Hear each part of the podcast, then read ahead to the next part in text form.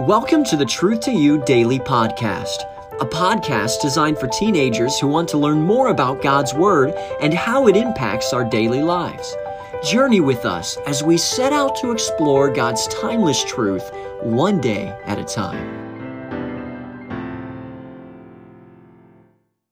Good morning. It is Thursday, April the 15th, and I'm so glad that you have taken a part of your time to be here with us today.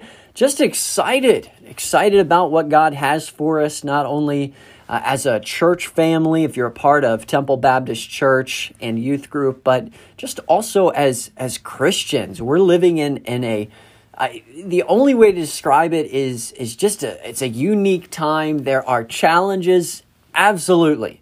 But it's also an exciting time because God can use his people to reach others.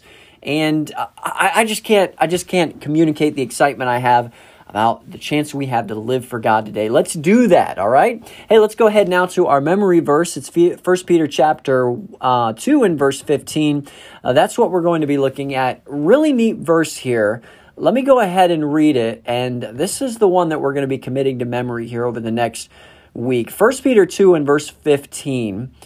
For so is the will of God that with well doing ye may put to silence the ignorance of foolish men. All right, so so here the Lord or Peter uh, through the Spirit of God it's telling us that it is the will of God that we with well doing would put to silence the ignorance of foolish men. So, what is he telling us? He's telling us that our actions matter.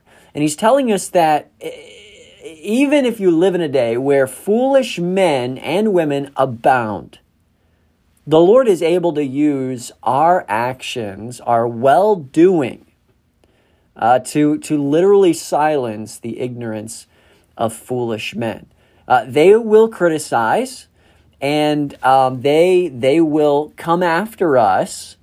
But what we do in that moment, the words that we say, the our actions of well doing towards them, what effect can that have? Well, that puts them to silence.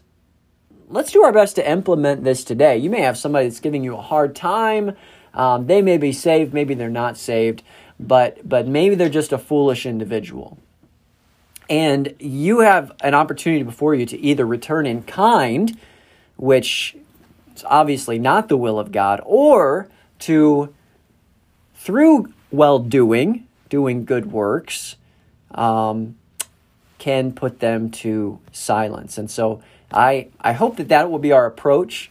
And certainly, this will be the thought that we're going to mull over in our minds uh, over the course of the next week. Okay, so one more time. First Peter chapter 2 and verse 15 says this, For so is the will of God that we, excuse me, that with well-doing ye may put to silence the ignorance of foolish men. All right, let's go to 1 Kings chapter 8 because that is our area of study. We're going through the book of 1 Kings. And we see in verse 18, let me go ahead and read it and uh, just give you a quick thought before we get you out of here. The Bible says this And the Lord said unto David, my father, Whereas was in thine heart to build an house unto my name, thou didst well that it was in thine heart. Interesting portion of scripture here in 1 Kings chapter 8. Now, Solomon, he's standing, he's directing the dedication of the temple. This is an exciting day. Okay, the, the, our church is getting ready to break ground this Sunday on a portion of land that we have purchased. And that's an exciting event. But this is basically the ribbon cutting event for Solomon in the temple. The, the temple has been built, the work has been done. And the people of God have watched this thing uh, resurrect itself in Jerusalem. And it's beautiful, it's amazing. They're excited. And Solomon is standing there. He's directing the dedication of the temple. And right at this moment, we're actually given some insight into what God thought about David, his father's desire to be the one to build it. Now, we have talked about this before.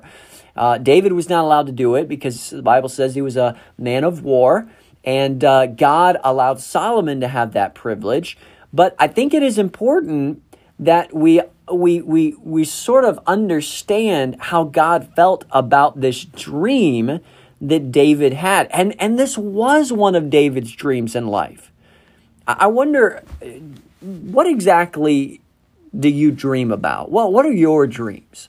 What is something that you stop and think about from from time to time? What what ambitious desire do you have that just at the very thought excites you to your core? You know, all of us dream. And, and it can be a good, be a great thing to dream. A foresight, have vision. Um, those are wonderful things, but not everyone dreams well. You see, God, God knew David's dream in that David desired, he dreamed about the opportunity to build God a house, the temple. And God knew David's dream. The question is, do our dreams, whatever they may be, did those please the Lord? Because David, or excuse me, the Lord specifically said that that thou didst well to dream this, that, that was in thine heart. And so God knew David's dream, and God knows our dream. Obviously, if our dreams are sinful, they do not please the Lord. Uh, but there is nothing wrong with having dreams as long as they are dreams that are well pleasing in the sight of God. So go ahead and take your dreams. Take your dream and line it up with what you know your God expects from you. And and you decide whether or not God would be one to say as he did of David's dream. Well, that's a great dream.